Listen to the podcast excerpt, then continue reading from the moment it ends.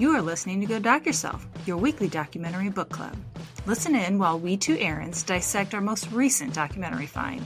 Sometimes weird, sometimes mainstream, but always entertaining. Grab a cup of coffee and let's clatch.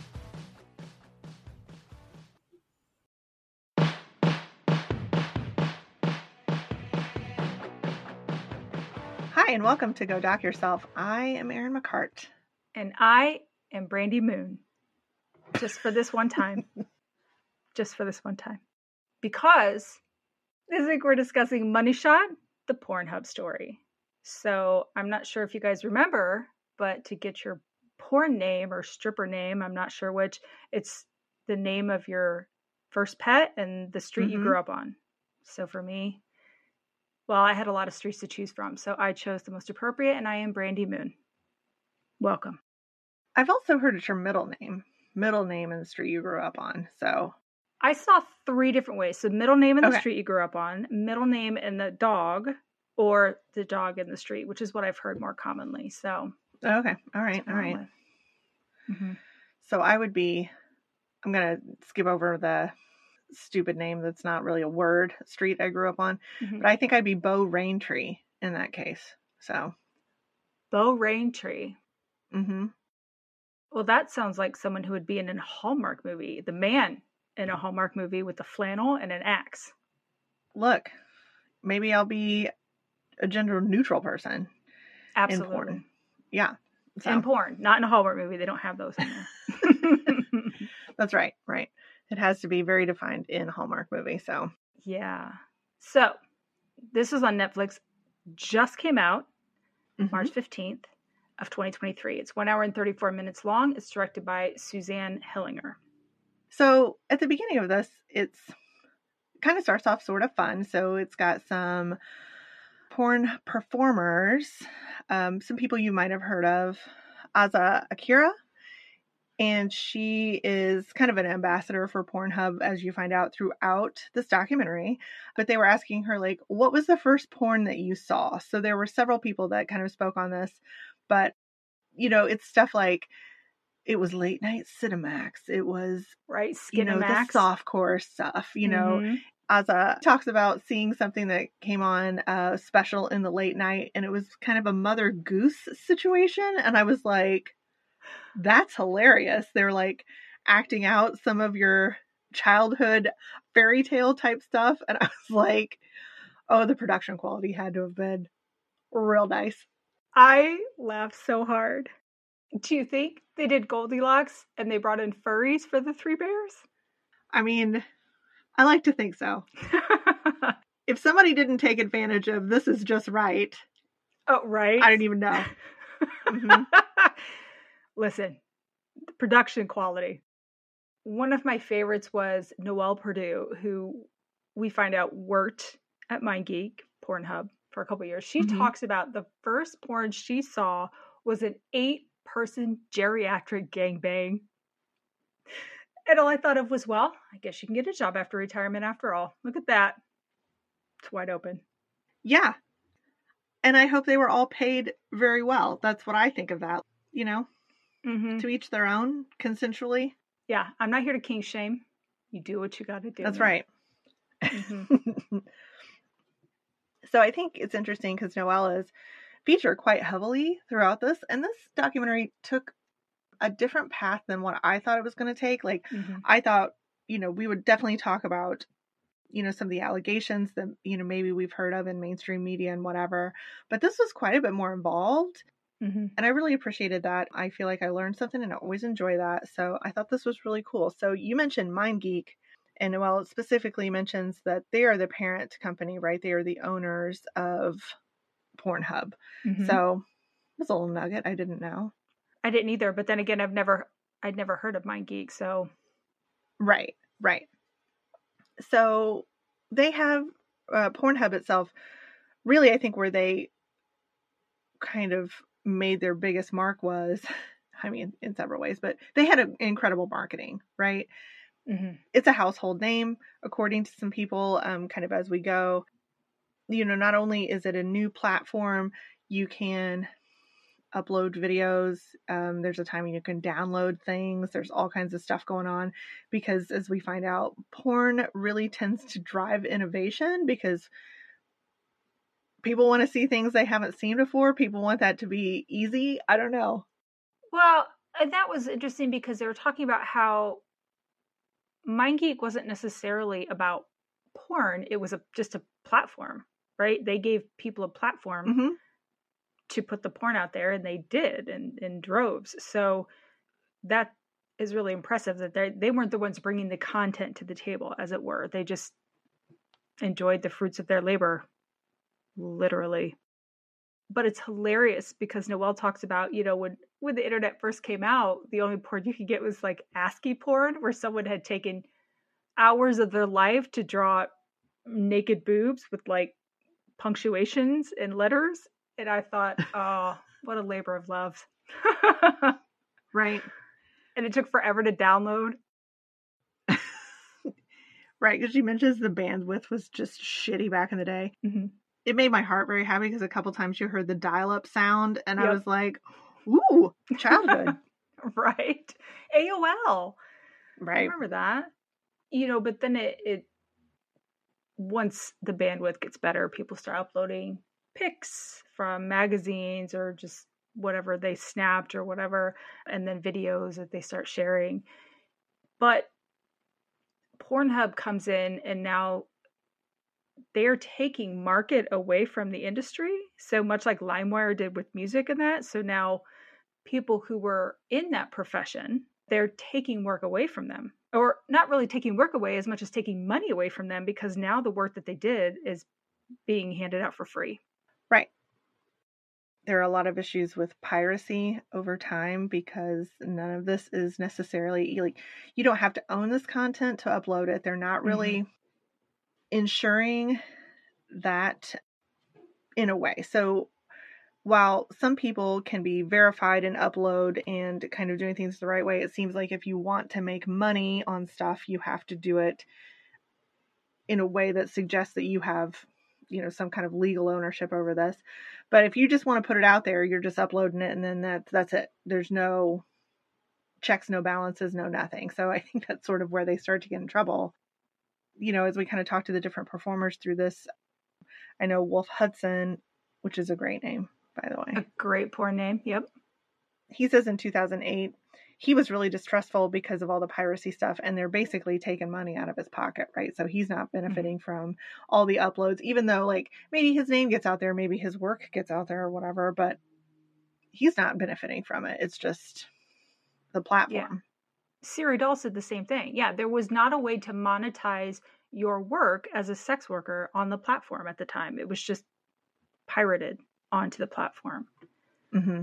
So a journalist, Martin Patriquin, he says that Pornhub was started by three college students. And that's pretty impressive when you think about it. They're like, hey, we, we want to see boobs. So we're going to set this up so people show us boobs. I don't know. it sounds right. Right. The youths, maybe they don't have a real job. And so they're like very dedicated to this. And I love that for them, I guess. I don't know. Good for them. They sold it in 2010 to someone, I think Fabian Thylmann. Mm-hmm and this cat knew a lot about like search engine optimization and he's the one that really pushed that forward so anytime you went to a google search and said hey i want to see boobs there you go pornhub was the first several to pop up probably right i just wrote down fabian because i was like oh it's a great fucking name it just makes me very happy it is and i was very disappointed when i saw what he looked like because he did not have flowing locks like on the cover of a romance novel, which is what I assume you should have with that name. Yeah, I I find it very interesting that somebody behind the computer doesn't match up to what uh, you think that they might. I'm shocked. shocked, I say. I know. Don't don't hate me, IT people. I'm just saying. Sometimes you should go outside. And yeah. yes. so there's Bree Mills has a little bit of discussion here she's actually a director, and I thought that was a cool viewpoint to have in this. So she's saying that really Pornhub and that was a, it was kind of a driver to change production from kind of the studio based production, and that was kind of a, high quality maybe sort of situation. So it was less quantity, more quality. But with Pornhub, and it's just like inundated, right? So now it's kind of shifting back to quantity over quality. And I thought that was Mhm. interesting because at one point, performers really were at the mercy of studios to create good content, right? Or content that people wanted to see.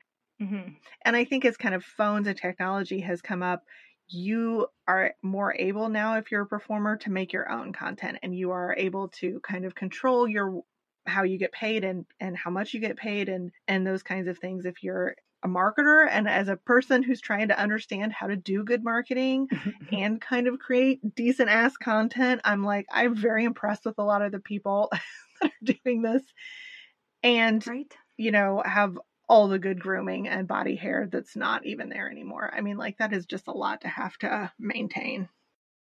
Yes. Yeah. I mean, one thing at a time. Either I'm marketing or I'm shaving, not both. Come on now. Right on. So yeah, Bree talks about that. You know, by about 2011, studios realized it's better to partner with Pornhub since the studios were losing money. Pornhub wasn't, but the Mhm. studios needed a way to kind of work with the new technology. I'm assuming it's similar to when porn came out of the theaters and onto VHS. I don't know, something like that. Thylmann was arrested for tax evasion, so all of his assets were bought by three MindGeek employees that did not write their names down. I know, I think later it's the same ones that went to a hearing in Parliament. I didn't really care. Yep. But they were the ones who really pushed Pornhub to become more mainstream, which is interesting because you think porn was pretty much okay. So porn has in recent years had an interesting progression if you think about it because in the like 70s it was very mainstream like it was a date night at a theater which is amazing to me i can't even fucking imagine So, talk a little bit more about that. Give me some references that people might have heard of. debbie does dallas deep throat those were the common ones i think people would go to and see as a date right hmm Through the Green Door is another one. Yeah.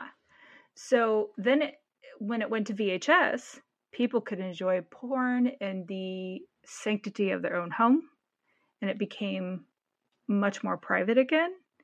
And now they're pushing it back into the light. So on one hand, my opinion is this is a good thing because porn has been around for fucking ever. We talked about dick drawings on Pompeii walls, right? So yep. they're everywhere. Porn has always been there. But on the other hand, how do you push it in a way that is healthy? Right? Because people are like, oh, kids can't see porn. But we have to be able to discuss it with them that this is natural and kind of open that conversation. Right. I mean, I think it's okay to say as Americans, we are really weird about sex stuff. Like it's everywhere, but we never talk about it. I wanted to mention that, you know, even consider that porn is pretty, I'm going to say important because we did the um, swear words documentary, they said a lot of people get their sex education from porn because we refuse to teach it in a reasonable way. Mhm. So people got to learn about this stuff from somewhere. Now, if we could throw in that consent piece and the protection piece, I think I'd be all right. I think I'd like to see a little bit more of that. Right. Yeah, I, I think it serves a purpose, right? It's Mhm. okay for adults to have that available to them. I think, you know, really the gray area is the non adults that might partake. Right. And so that's something that Noelle talks about, I think, a little bit later that porn, by definition, is it has to be consensual. If it's not, it's rape. Hmm it has to be consensual Right. adults or it's it's rape because it's assuming that someone under a legal age a certain age isn't able to consent properly right so there is a there is a line right and these people in the Mhm. sex work industry in the porn industry should be able to choose to do that and the ones that we talk to that is their active choice to do it to make money off of it and to enjoy their work and be living a lifestyle they want to live, right? Absolutely. Yep. I will say that as far as education, one of the things I tell my boys, because I have two boys, is please do not think that this is reality. I think porn has come a long way, but it used to definitely be targeted for men. If you think of the really hot women that slept with Ron fucking Jeremy, ugh, come on now. He's like a hedgehog, right? I'm But- sorry. I just. He's so, So gross. So it was catered to men to think that they could get any woman they wanted, right? But they have come a long way to cater more towards women too, which is good because women enjoy porn just as much as men, regardless of what people think.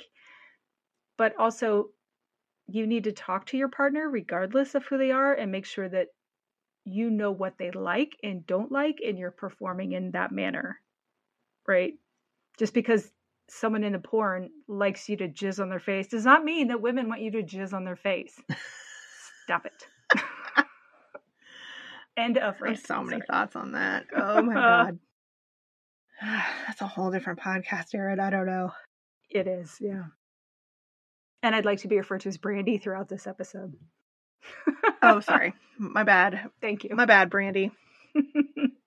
So, I think one interesting thing that Pornhub did was they like listed out their annual stats. It was almost like a a year end situation, right? So, Mhm. everybody wants to know what were the so- top search terms in my state what were you know kind of different different things by sites and states and, on all kinds of stuff like that and it was kind of presented in a fun way right so i think Mhm. people might have looked forward to finding out i think it's definitely like one of those water cooler talk situations like if you wanted to be the it person at the party you might need to know like what the top five search terms were whatever Right. so um, i think that that was something that, interesting that they did right and it kind of got a lot of good publicity in that way Yeah, it's always interesting to see the top searches per country, especially the um the countries like well, I'll say the United States. It's, it's like oh, sex is is horrible, except for behind closed doors. And then you see what they're searching for, and you're like, you dirty fuckers.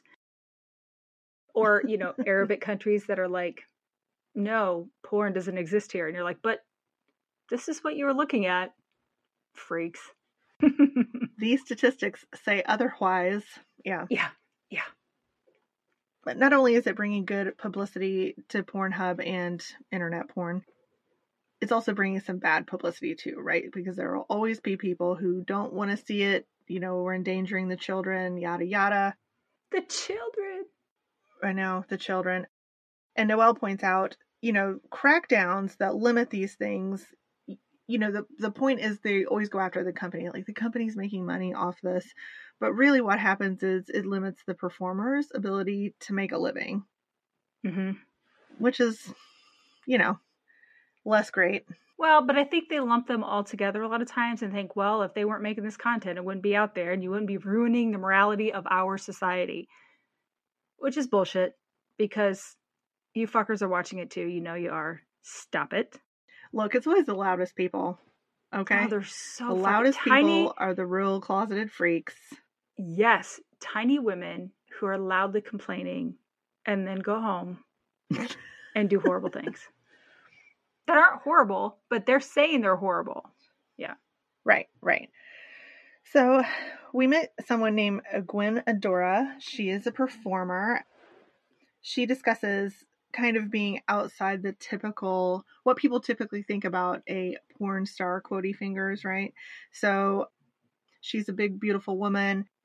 And, you know, she's not mainstream. So people keep trying to lump her into mainstream, but she's not mainstream. So she is somebody who's kind of like doing her own thing. She Mhm. may not be performing with other actors, but she creates her own content. And my favorite thing about her, number one, she's got some bitchin' dresses that she's wearing on camera, but she is creating this. She's marketing this. She's editing this. She's doing all of the things. And I'm like, she's brilliant, obviously. Obviously. Yeah, she's amazing. She's doing Mhm. so much work on her own. Because she does all that work on her own, she has complete control over what she does, which I can appreciate, you know? She talks about staying away from Pornhub because of the piracy, so she was just doing this on her own site or whatever she was doing. But she goes to the AVN Expo, the an Adult Entertainment Expo in Vegas, which I would love to attend sometime just as a bystander, Um, hell's yes. right? Mm, I would love to. she met up with some model hub people, which was relatively new. They say they launched it in 2018 as part of Pornhub, where the performers could start making money on their site, right? They could have like a specific account for themselves and put the videos up themselves and make money on Pornhub, which really opens the doors because the traffic coming to Pornhub, which is, you know, linked together with Model Hub, brings people to them that they wouldn't have reached before and they don't have to do that marketing anymore. Her she probably freed up so much time just by partnering with them. Right. And I think it's good again for the company because they're getting what people want to see, right? So it's it's mm-hmm. a good match in that way. So, you know, it brings this is Shade of Bell's talking about it brings power to the content creators. And I liked that. I like to think that if you're going to put yourself out there in that way that you have a lot of control over how it's going out, right? Mm-hmm. Right. It's a symbiotic relationship. They're both able yeah. to make money off of it. And I think Wolf had said that before he went to Model Hub, he was making about four grand a month doing like studio shoots. Once he moved over to Model Hub, he was making over 10 grand a month, which is well done, sir. Well done. But I'm like, do the women make that much? Because most men are going to look for women. And so again as the man making more money than the woman doing the same thing. I don't know. I don't know. I would like to see the numbers. He probably earns. I thought maybe penny. you were asking for a friend. So. hey, someone's got to have a kink for old fat women. I don't know. Clearly. oh my god, that's so funny. Yeah. I also think it's interesting. So Noelle talks at this point about uploading to these sites is a lot like uploading anywhere else, right? So you are choosing the video, you're saying whether or not you are the performer in the video, mm-hmm. you're choosing tags so people can find this shit. You know, you're giving it titles and all that kind of stuff. And, you know, more tags, more availability for people to find it, right? So you mm-hmm. try to label it broadly was kind of the gist that I took away from that. But um, again, as the content creator, that's sort of what you are doing. And again, if you're making money on this, you're required to provide ID and stuff like that.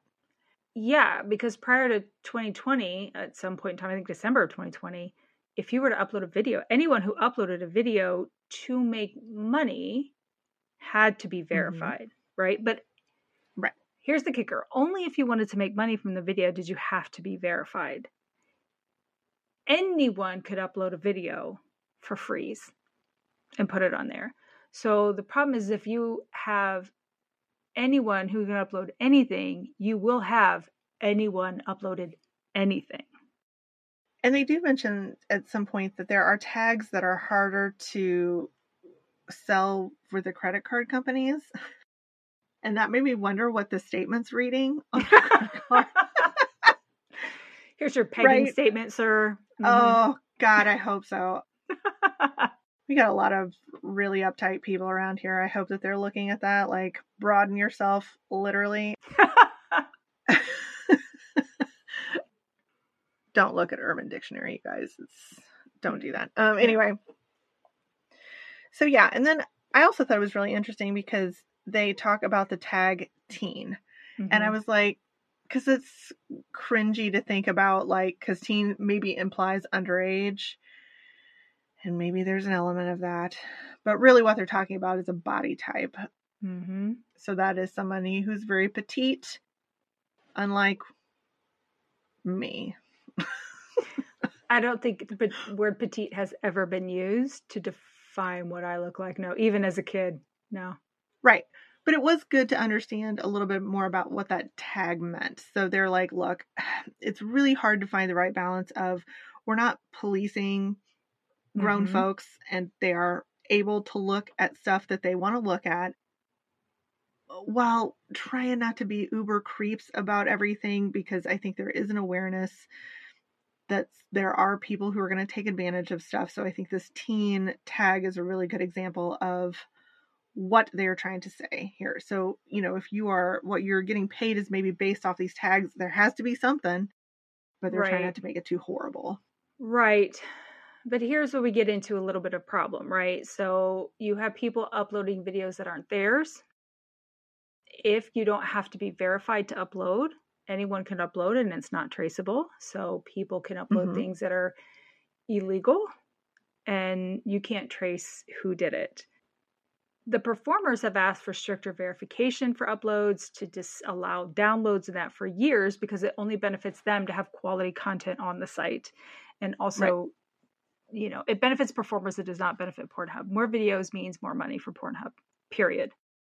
So they don't necessarily want to limit who uploads, but then you run into people like Dani Pinter, who is the senior legal counselor for NCOSE, which is the National Center on Sexual Exploitation. Sounds legit. Sure does. think we'll find out later it's not so legit after all. Right. You know, she says that their aim is to expose, you know, uh, sexual exploitation, uh, trafficking, child pornography, and that online, which sounds like a very noble cause. And what's interesting is she actually made the statement. She said this. This came out of her face, although I'm paraphrasing a little. Regardless of background, religion, political beliefs, everyone should agree that no one should be exploited sexually. And I'm like, are you American? Do you know who our president was before Biden? I mean, Mr. Exploitation himself? Hmm know. Whatever. Yeah. So let's talk a little bit about these guys. So there's a lady named Laila. Is that what you've got her as? hmm Laila Mickelwait. Yeah. So, according to Dani, she's a very gifted spokesperson, and that right there should have been my first red flag. Because I would say she's gifted at knowing how social media works and using the word trafficking, which is always a hot button topic, right? Mm-hmm. So, they are, um, there's a hashtag called the trafficking hub. So, they're trying to say that Pornhub is the devil and they are doing basically nothing but trafficking. And so they're putting a lot of emphasis on the site being shut down. It's not it's not like moderation, it's not really like reform, it's nothing like that. It's just like it's the devil, it got to go. And that's sort of the campaign here for this. And because Laila was extremely talented and i would say that you know she did reach a lot more people than some of these things had reached in the past. The, the message really got out there and there were a lot of people signing petitions and shit like that. So sounds great right? And they do have some point. There is some legitimacy to what they're saying but i think the whole shutting down of the whole to do should be the clue that there's a problem here. Right, because I, what do they think will happen if they shut down Pornhub? That pornography goes away? That women or Mhm. children, yeah everybody goes will- back to church No one will be trafficked ever. right I don't think people understand that the point of trafficking isn't to make money on Pornhub because these people who upload these videos aren't making money on Pornhub. They're just putting them up there for the sake of putting them up there. Yeah. So that's not the point of trafficking. The point of trafficking is to make money off of people and like it's slavery. It's just a different kind of slavery. Yeah. So I'm not saying Pornhub is completely innocent, but also what the fuck do they think is going to happen? I just don't understand the thought process. But a lot, uh, like a lot of the th- things we've talked about, this is not necessarily well thought out. This is to get a reaction out of you, Mm-hmm. and that's really where it is. Because I think, I think there are going to be very few people that come out pro trafficking. Right. I mean, ex president aside, absolutely. Right. But nobody's going to say I'm a fan of trafficking. I think everybody's going to be like, well, this is seems legit, seems worthwhile. But they're not really talking about a lot of that downstream stuff. Yeah. Agree. They're just they're just hitting those hot topics so people respond. Mm-hmm. Asa Akira, who we spoke about before, had mentioned that you know these these things come and go. These movements always come around. They Mhm. see it all the time, and they assumed that this one would also just blow over. But this one didn't because it got a lot of traction and it didn't seem to be going anywhere. And i'm sure social media had a huge effect on that. Right prior to social media, people had to do a lot more fucking work to get the word out, and now it just spreads like wildfire. So let's talk a little bit about Nicholas Kristof. Mm-hmm. So he's a journalist for the New York Times. Um, he's starting to hear a lot about this campaign. So he's initially like, um, I'm doubtful about these claims being legit, but um, I'm going to do some research. And he does. And I like the fact that a journalist is getting involved because that kind of implies that there's some heavy duty looking into things in a way that I can get behind, right? Yeah, good journalists, but a lot of Yeah, them are just yeah. like spewing out shit anymore. So who knows? Right. So he kind of understands that people won't like a major company like Pornhub or MindGeek. I mean, that's MindGeek's not really known, Mhm. but people won't like that they're behaving badly. So he does contact um, executives with the company, but doesn't really get a lot of traction there.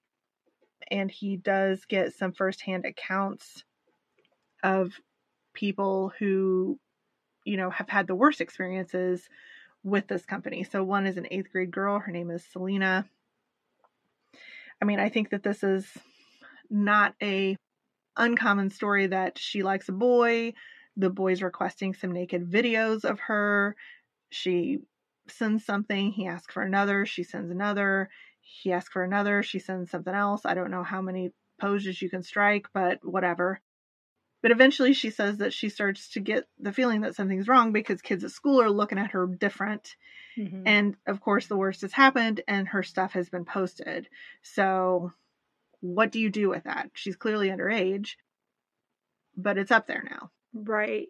And let's just put this out there kids, anyone under 18, do not ask for anyone under 18 to send a video, even if you're the same fucking age. Do not send any videos if you're under 18, even if you're the same age, because it's child pornography, even if it's just between children. So it is illegal, regardless of how old. And what happens if you get that kind of charge, Erin? Oh, I'm a, I would like to think you would go straight to prison, but I have no idea. Well, you could be, I mean, even as a kid, you can be labeled as a sex offender, and then Oh, your whole true, life yeah. is fucked after that. You know what I mean? Like, there's just not a lot of, uh, Yeah, forever you have to register as a sex offender for like the rest of your life. yeah. Yeah. even if it's, you know, some of these almost misunderstanding situations, right? You know, also a conversation I've had with my children. hmm Me too. But yeah, so ads were run on this, profits were made. Um, she really has a terrible time trying to get these things removed. Like she'll contact, she'll be like, hey, she'll call them as her mom trying to Mhm. get them removed and they'll be taken down, but then immediately reposted, which I find that's really interesting. Who's driving that reposting? Right. I Mm-hmm. don't understand. I was wondering if it's a bit like social media to the extent that they take pride from how many views and clicks it gets. And that's a personal pride thing. Like, no one's supposed to know that you uploaded it. First of all, because it's illegal for you to upload this because the person's underage. So you shouldn't have done it under your own name. Mhm. Um, so it's just an internal thing that you want to know that people are watching a video that you took, which is a bit. I mean, if it's just for clicks, is horrible. But also the fact that you took this video illegally and now you're uploading it illegally and you're taking pride in it, you're a fucking sociopath. So, or a psychopath. I'm not sure the difference between the two, but it's not good either way. Yeah, either psychopathy is not great. Right. So, hmm yeah, I wondered the same thing because I'm like, okay, if they're immediately posted, like, who is that big of a fan? That's looking every day. It has to be the original poster, right? Yeah, to see I if it's come up. on, yeah. Yeah. Then we talked to a guy named Mike Stabile.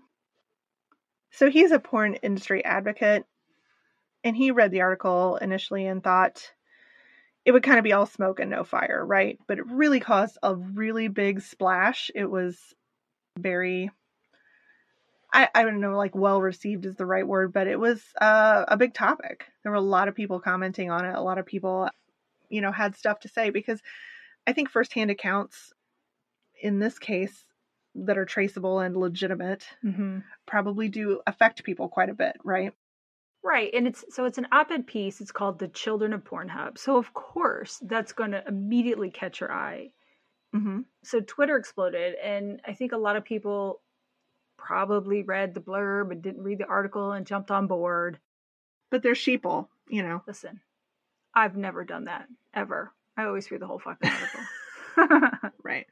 so of course there's public outrage and it's Pornhub is trash. It must be taken down. And Mm-hmm. you have people like Mia Farrow, who I love Mia Farrow, and I understand that there have been some issues in her life with her kids and Woody Allen, so that's a whole other Mhm. thing. But of course, she's like, to the ground kind of mentality. And again, that rage needs to be tailored in the right direction because Mhm. taking Pornhub down doesn't solve the problem. But Nick had actually three really good ways to help mitigate some of this, right? Right. Mm-hmm. So he had his first suggestion was only allow verified users to upload videos. Period. Because their verification process is you have to take a picture of your license, you have to upload that, and then they verify that you are an actual human being. Mm-hmm. Not to say people couldn't get around that to a certain extent, but at least it's a step to, to help prevent those people who are just dumping, right? Prohibit downloads. So if something is up there illegally, it can't be downloaded and then redistributed, right? Also, Yeah, people Sounds, stealing sounds good. stealing Mhm. the stuff and then whatever. I, I would think prohibiting downloads would benefit Pornhub as well because people would have to come back to see the video. They don't just have it on their phone or whatever. I don't know. Oh my god, the stuff on people's phones. Oh, I can't imagine. Don't ever Yeah. swipe. When someone shows you a picture, just stay on that picture. Right. You can't clean your eyes enough. There's going to be some stuff on there. Yeah. And the third one was to increase moderation, which sounds good, but costs money, it costs time, and a lot of companies are like, oh, yeah, totally. And then they don't really fucking do it, right? Mm-hmm. Siri Dahl, the performer we talked a little bit before, was interviewed for this article, and she actually said that these are insanely reasonable recommendations and things that the performers have been asking for for years. So, Yeah. So they're on the. There's good alignment here. There's really no reason. Um, there's no pushback from the people who are making legal content. Right? They're in fan of this. right. I think there is some discussion about again the moderation steps should be internet wide. This is not necessarily just a Pornhub issue. Moderators for all the big websites, right, like Facebook and everywhere else. So I think what's really interesting is your financial institutions start to get involved, right? Visa and MasterCard decide that they're going to pull the ability to process from Pornhub in response. So you can't buy your shit here anymore. And that's a problem for Pornhub. No, it's really not. No, it's a problem for the performers because Pornhub makes money on like their banner ads and things like that. Mm-hmm. It's the performers that need to process credit card payments. So they're the ones who will lose business and money because they can't take payment anymore. So you're again punishing the wrong people. Right. So think about your monthly subscriptions. That's really what we're talking about here. And this is how people are making a living because um, you're not out buying, you're not out buying DVDs and shit anymore in the back Right. rooms, right, of these, you know, establishments and whatnot. Can I tell you? When I was in college, I worked for Family Video. And of course, Family Video caters to the entire family. So they have a back room with porn, right? They sure do. one time this guy came up and it was like rent one get one free or something so he was renting two videos and getting two free and he had like baby got back one two three and four and i'm like do you think you have to watch them in succession to get the plot or It's very involved. what It's very involved. yes you just don't make comments you just let it go but i'm like hmm it's an interesting choice All right. Let me say to you, I have on occasion been in the back room just because sometimes you just feel like walking back there and freaking people out. mm-hmm. And as a woman walking back in there, just the way people's heads swiveled around and they like look like they've been caught.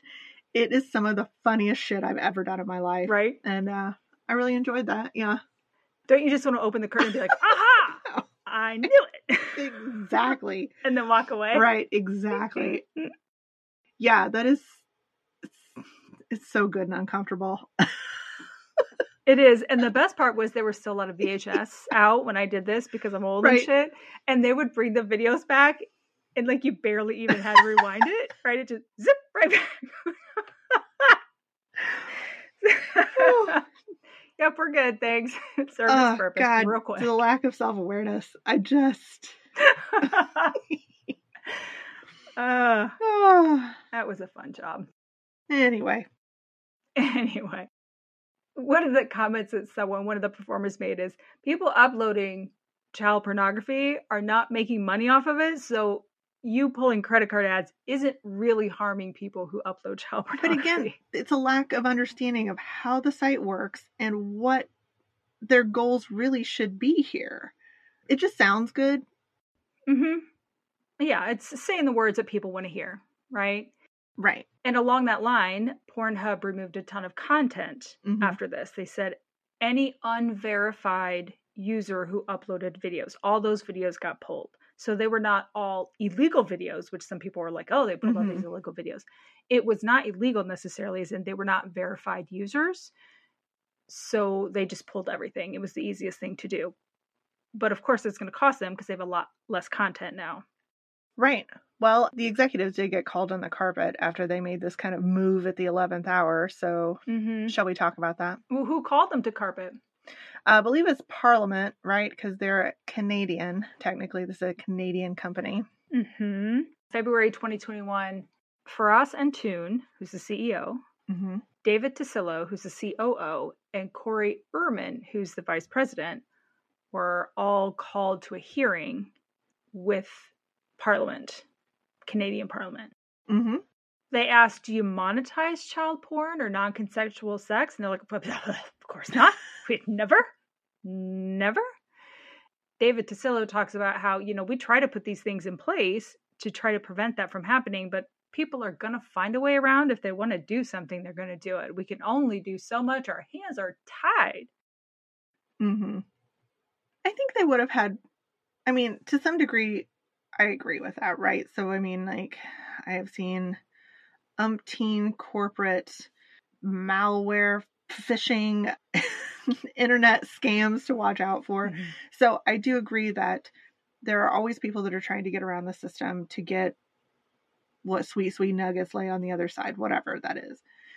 But I think they would have had better luck in this situation because, at least the way that this documentary was clipped, they were weirdly unwilling to discuss salaries, Yeah. what the company made, like shit that was public record, right? And it's like, hmm why? Like this is the this is the wrong hill to die on. Like, just be upfront about some of it.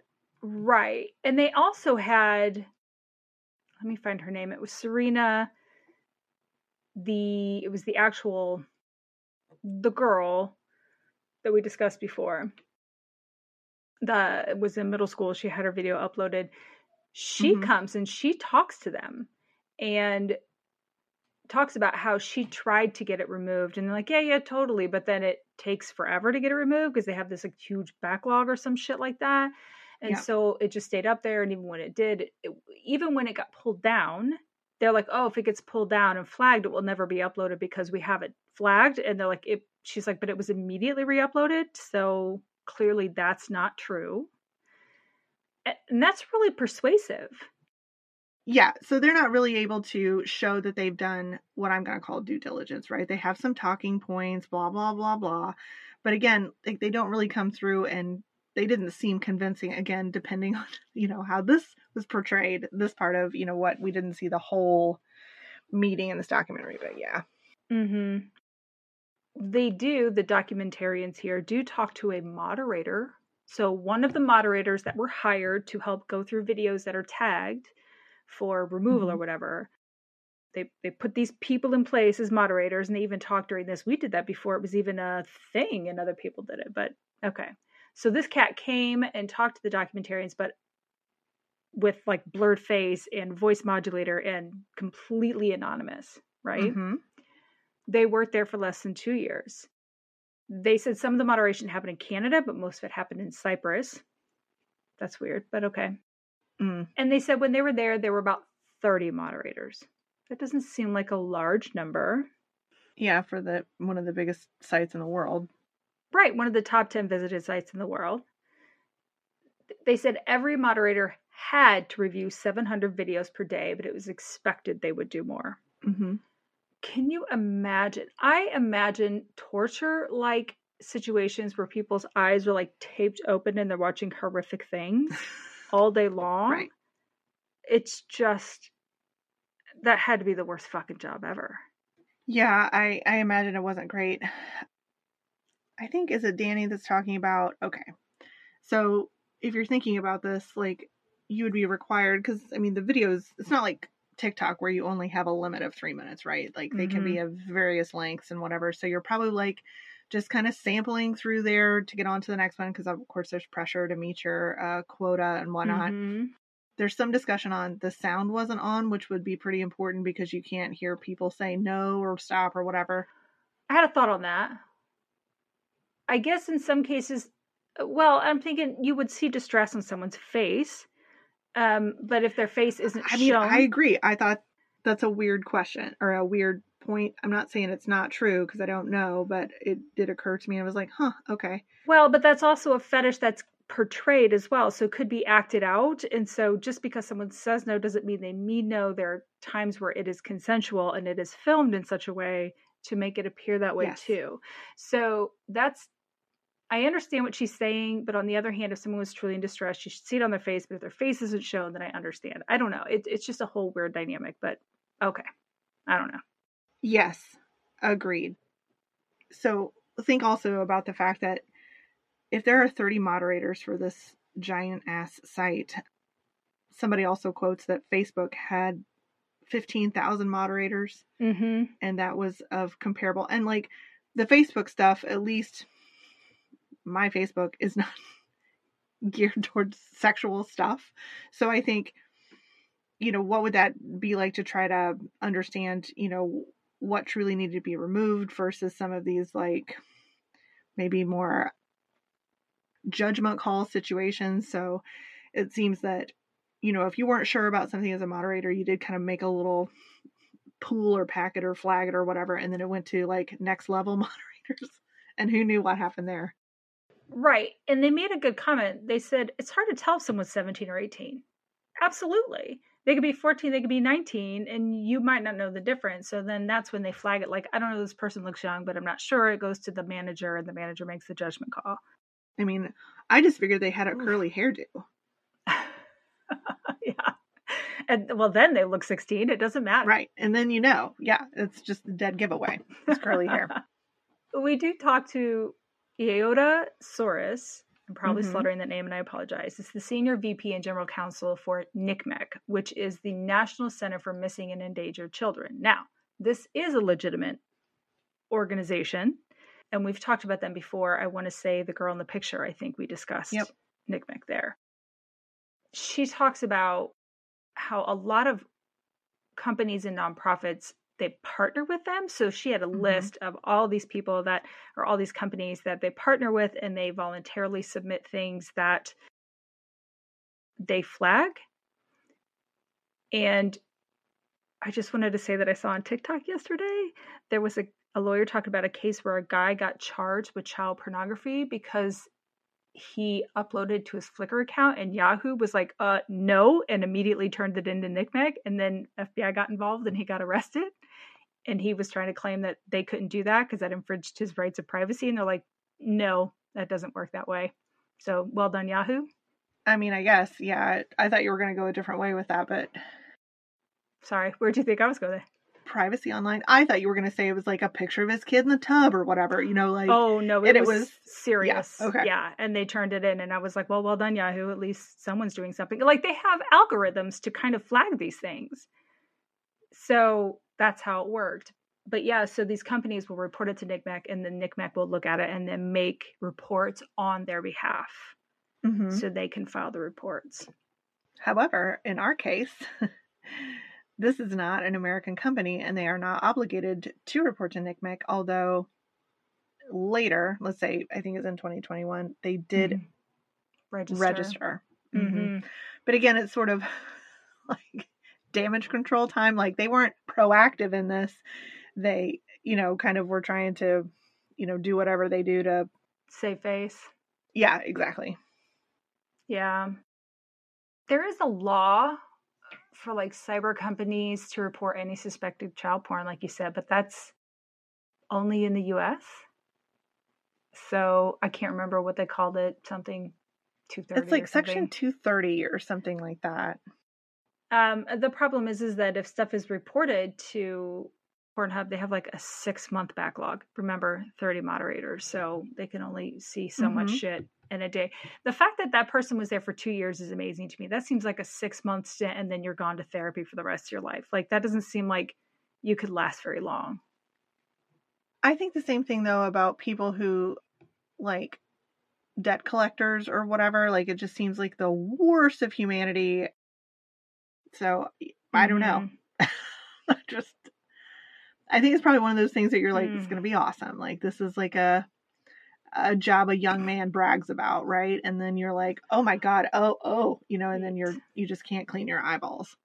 Mm-mm. And then you're celibate and you go into the priesthood. I, I mean, I, obviously, Ugh, obviously. Another problem is that when Pornhub removes a video per NCMEC's request, they don't the video might not be there, but the metadata is all there. And so it will show you like a little thing says this video's been removed, but it also shows you videos that you might also like based on those same tags. So they're still making money off of it. That's not good. Right. we have these other young it's girls. Technically correct, but still, yeah, it's rough. Yeah. There's a man named Mike Bowie who's an attorney. He is representing some women who decide to sue Pornhub and they actually bring him up on racketeering charges. Mm-hmm. Which is pretty impressive. I mean, yeah. Would you see the document? They they literally tried to get them for everything but global warming. You know, it was like literally right. everything. So they're kind of trying to compare it to like La Cosa Nostra, right? Like the mob. They call out Sopranos, which I'm like, oh, we're referencing something that's popular in, you know, fiction. Right.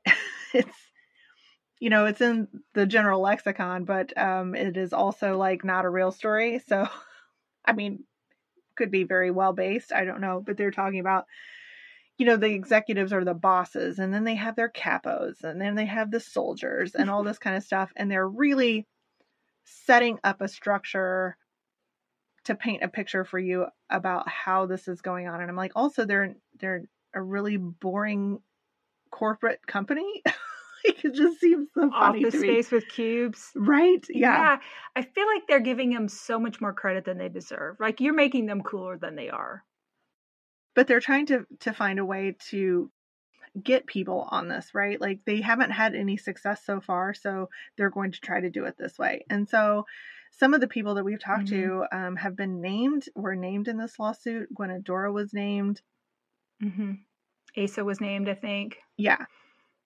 And the idea is because they came out and spoke against what was happening to Pornhub, like they came out and sort of defended Pornhub, they were named as, oh, well, obviously they were hired to use their platforms to kind of try to discredit all of this because if they did so, they would benefit by having their material moved up right to the forefront of whatever mm-hmm. searches people got. So, but again, I think, you know, if you're if you have a stake in this initially, you are more likely to come to the defense of your employer. I mean, not necessarily employer, but you know, mm-hmm. I don't know a better way to say that. You might have some other thoughts. Yeah. Well, they, you know, they make a good point. This is this is an attack on the entire porn industry at this point, and we can all agree that trafficking in child porn is not good. But to say that Pornhub is maliciously putting this stuff up there and essentially they want them to believe that they are trafficking people and making videos just to make more money when that's not necessary. They make enough money with people just uploading shit. So yeah when you start attacking the entire industry, then of course these people who work in the industry are going to be like, you're attacking me, you attack what I do, you're attacking what you watch every day to get off, but in public you want to make it look like you don't. So it's it's just kind of bullshit. Right. It just feels yeah. like a real reach if you kind of apply some logic to it. We do also talk a little bit more with Mike who's the advocate, and he's talking about what do you call the NCOSE? What? How did you pronounce that? Nicosi. There you go. So it has some different roots from what it's trying to portray now. It was initially faith based, like kind of anti all porn. Then they did a little bit of a rebrand at some point and maybe borrowed some legitimacy from some other bigger, well known groups like Nick NCMEC, perhaps. And that again mm-hmm. is where mm-hmm. our friend Dani is representing legal she's Employed. legal counsel. Yeah.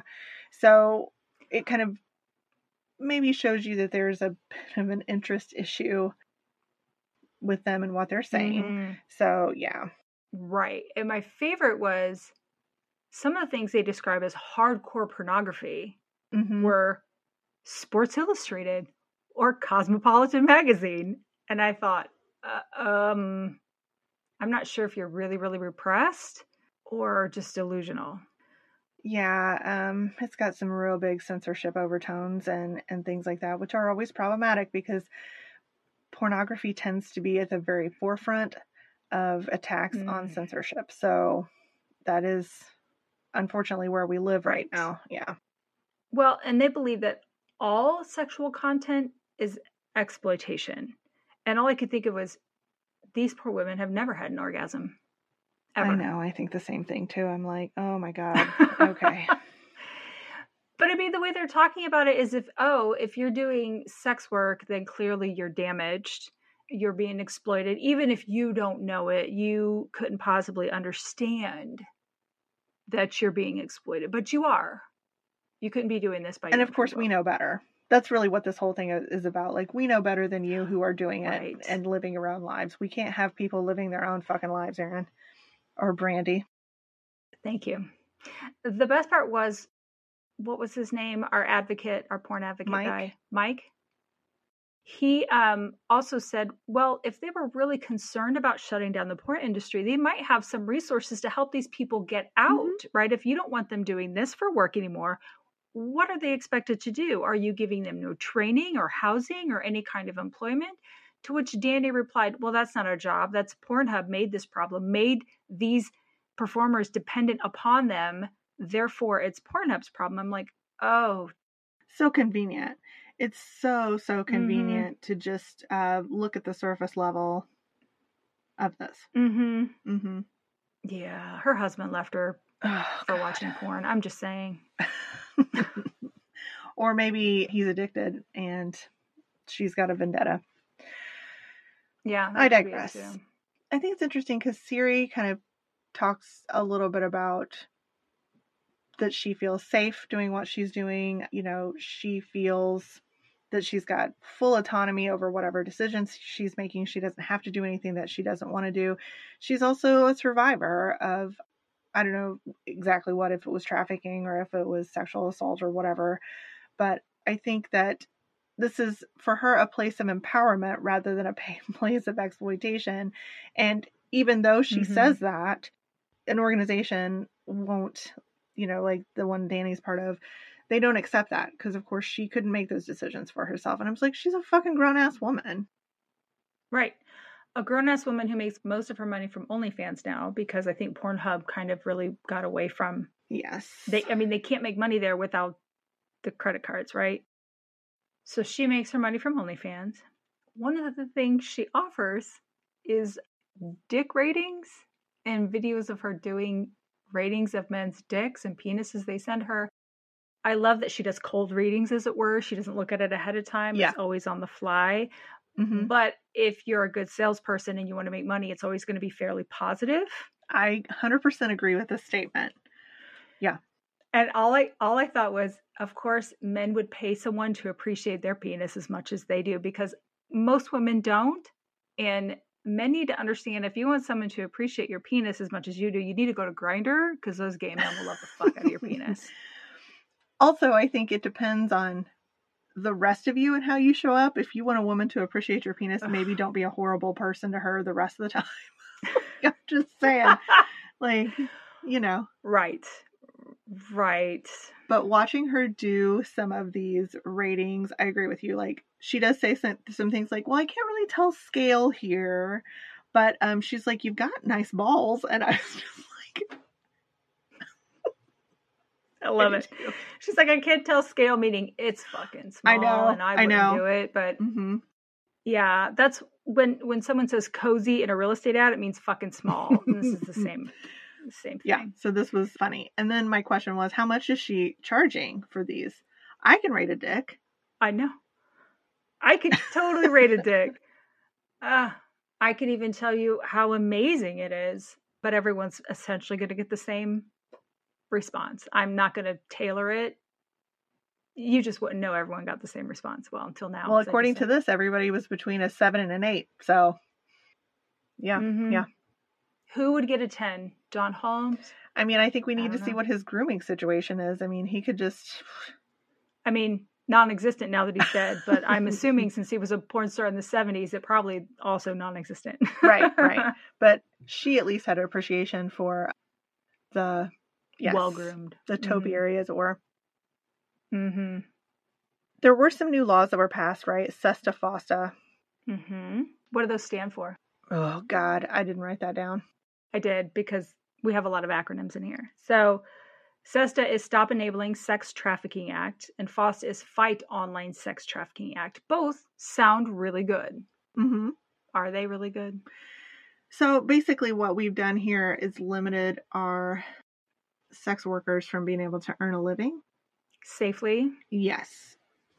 It's very limiting on advertising online, anything like that. So it's it's really forcing people back into old habits, which is not using the internet. so Right. So what it's doing is it's trying to hold companies accountable because previously, if you had a platform and someone else uploaded some image or whatever, you weren't held accountable because you can't control what other people Mhm. upload. And this is saying, uh, bullshit. We know by now that you have some way to moderate this shit, whether it be through algorithms or for human eyeballs. Figure it out, fucking Right. fix it, and they could be held accountable. That's fine other than the fact that they just went kind of way too far and said, well, no sexual content at all to a certain extent and pulled it all from the platforms like Instagram. right, because the like the language was intentionally vague. Hmm Mhm. Uh, As always, yes. Sweet. So yeah, companies are scared, and so um, this is the time that you see the personal ads being pulled off of Craigslist, which is such a goddamn shame Mhm. because that was some funny shit to read So funny. I loved reading those. too. I did too. So it even gets so bad that OnlyFans considers maybe shutting down all the porn from their site, and I was like, that's a bold move, OnlyFans. OnlyFans Well- of what after that? Right. Disney movies? I don't know. That's Oh. all that they were known for was porn, so or sex work. But the problem was because MasterCard was like, no, we're gonna pull our partnership. And they're like, we couldn't possibly lose a partnership. And hmm I don't remember which one made the comment. It was probably Siri Dahl that said they almost decided that getting rid of their entire catalog essentially was better choice than removing credit card processing. Like that to them was acceptable until they realized, oh wait, we won't make any money without these people. Right. I mean, like, I assume that the risk management people and the financial people might have had one discussion where they were like, maybe what what uh, what else can we do here? So Mm-hmm. yeah, but all the porn performers, right, were very worried because they were like, how am I going to do my life without being able to support myself? So Right. And I like that they talk about they were kind of prepared to the extent that after it happened on Pornhub, they were like, oh, no, you're not fucking doing this shit again. and so they really spoke up and pushed back. I think they were shocked the first time it happened. The second time, they're like, we're fighting. And so it only took about a week for OnlyFans to be like, oh, this was a dumbass idea. right, All right. right. Everyone come back. We're just kidding. Yeah, I mean, I don't know that it's a personal affront to me that porn exists. So I'm always fascinated with this whole like, oh my Mhm. god, it's the crumbling of society. Well, I am part of the crumbling of society according to some because I'm single and I'm educated and I'm independent and, you know, outspoken. Psh. So, Mm-mm. You're the entire downfall of our society. yeah, yeah, yeah. I think it's it's just so interesting and it falls along with the way the evangelical movement has Mhm. moved so extreme. And my favorite part is you see them making these comments like right now we have like the whole drag shows are illegal hmm because they're making kids, I don't know, see people with decent makeup and hair. But they don't think about the fact that you just took your five year old to Hooters his birthday and that was acceptable, or the cheerleaders at football games who are scantily clad and dancing and doing an amazing job, but it is sexual to a certain extent. And also, I think we've all seen To Catch a Predator. Not one of them were drag queens. There were rabbis, there were priests, there were teachers, doctors, lawyers, fathers, brothers. Not a single drag queen. So fuck off and stop trying to push your shit on us. We're not the ones doing the damage, right? Yeah, it's projection of the highest order, right? Like we couldn't possibly take a look at our own selves in the mirror and think about like how is this Mhm. purity culture how has this affected things? What we really have a problem with Mm. is these people who seem to be like open and living an authentic life and showing who they are on the surface instead of like repressing it. Do you think maybe if we were open about sexuality and we could be healthy about it and understanding that maybe our society might just be a little more normal, a little less I would love that day. crazy like it is I would now. absolutely love that day. You know, I think that we're learning things all the time and we have to be open to receiving knowledge and we surely are not at this point. So, We do see a little bit of a porn shoot with our director Bree and Siri Dahl and Wolf, which I can't remember his last name, and another male porn performer, which they didn't. I don't think they gave us his name. I didn't see his name either. But the best part was that so at the beginning, the way they started this movie was a conversation about likes and dislikes. And it wasn't like a cerebral conversation, it was sensual to the extent that this is what I like, this is what I don't like. So they could bring consent into it and still keep it sexual. And I fucking love that. Right. It was almost like foreplay. Like, I like spanking and I don't like choking and I, you know, all this kind of stuff. So it wasn't like Mhm. graphic, but I think it was definitely setting the tone for things. So it was really cool to see that. It was very Mhm. well done. It was very well done by the actors and the director. So kudos to all. 100%. We also see some Pornhub awards being given out, and our lovely BBW Gwen Adora won BBW of the Yep. year because she's amazing. Oh, so good. And all I can think of when I see her is one, beautiful, but two, oh my God, your chest must weigh so much. it just looks heavy. Yeah. I hope she has good support. That's all I'm Hundred saying. percent. Yeah. That's all I got until the end. Okay. That's. I mean, I think we're at the end according to what I have. Mm-hmm. Did they had some stuff that flashed across the screen at the end, but I did not write that down. Do you have that? I do. You're the best. Yep. So we get we get to the end and we find out that in February 2022 a judge ruled that the claims of Michael Bowe's 34 clients could not be tried collectively. So Serena Fleites is now the only plaintiff in the mm-hmm. case. She was the teenager that was heard in Parliament in Canada and all mm-hmm. of that. Dani Pinter continues to pursue MindGeek in court. She also filed a lawsuit against Twitter for allegedly distributing child sexual abuse material. I'm sure Elon is excited for that. Shaking his boots. yeah, I'm sure.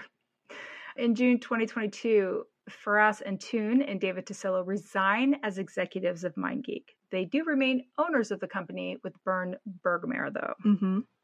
So they can make money without doing work. That seems like the best of both worlds. Why would you want to run it Right on. if you could just sit back and make money? Mm-hmm.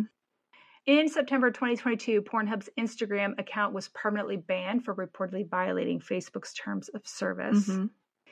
And porn performers still can't sell their content on Pornhub.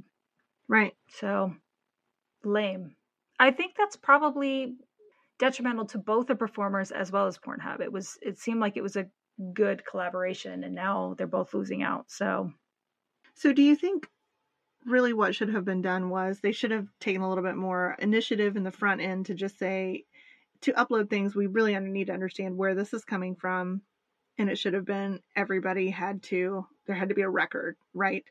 well that seems like the smartest thing to do. You have to Mhm. understand if you're allowing anybody to upload shit that you're going to get stuff that's not okay, obviously because people are fucking horrible deep down.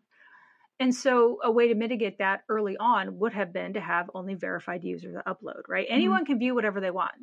But the minute you upload, you have to be traceable. So if it is not legal content, you are accountable for it. Right?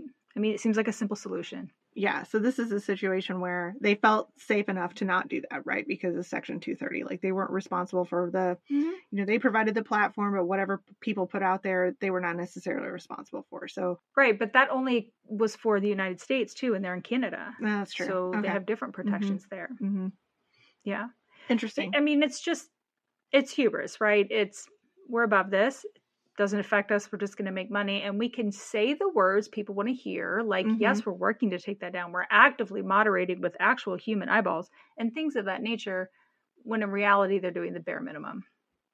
I know we've talked several times on our podcast about corporations being irresponsible um, and kind of putting profit Mhm. before people. And I think this is another example of that because I can't imagine what it would be like to have gone on a date, get roofied, right? Get drugged, get raped on camera, and then have that shit plastered everywhere for forever. Because, you know, Mhm. as soon as it's on the internet, it's just It's there forever. Why it was ever an option to download off that site blows my mind because that doesn't benefit anyone, including Pornhub. But it's, yeah, I don't yeah, know. that's really, really difficult. I think there should be a special place uh, for people who upload stuff like that, right? Any kind of revenge porn. It's just Mm.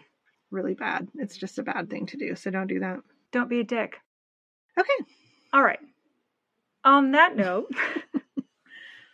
we do a bit of an about face for next week. What are we what are we talking about next week? Look, we can't be pinned down here. Uh, we want to be able to jump here, there, and everywhere. So we're going to do a documentary called The History of Easter. All right. So this is um, a 2021 release, 54 minutes.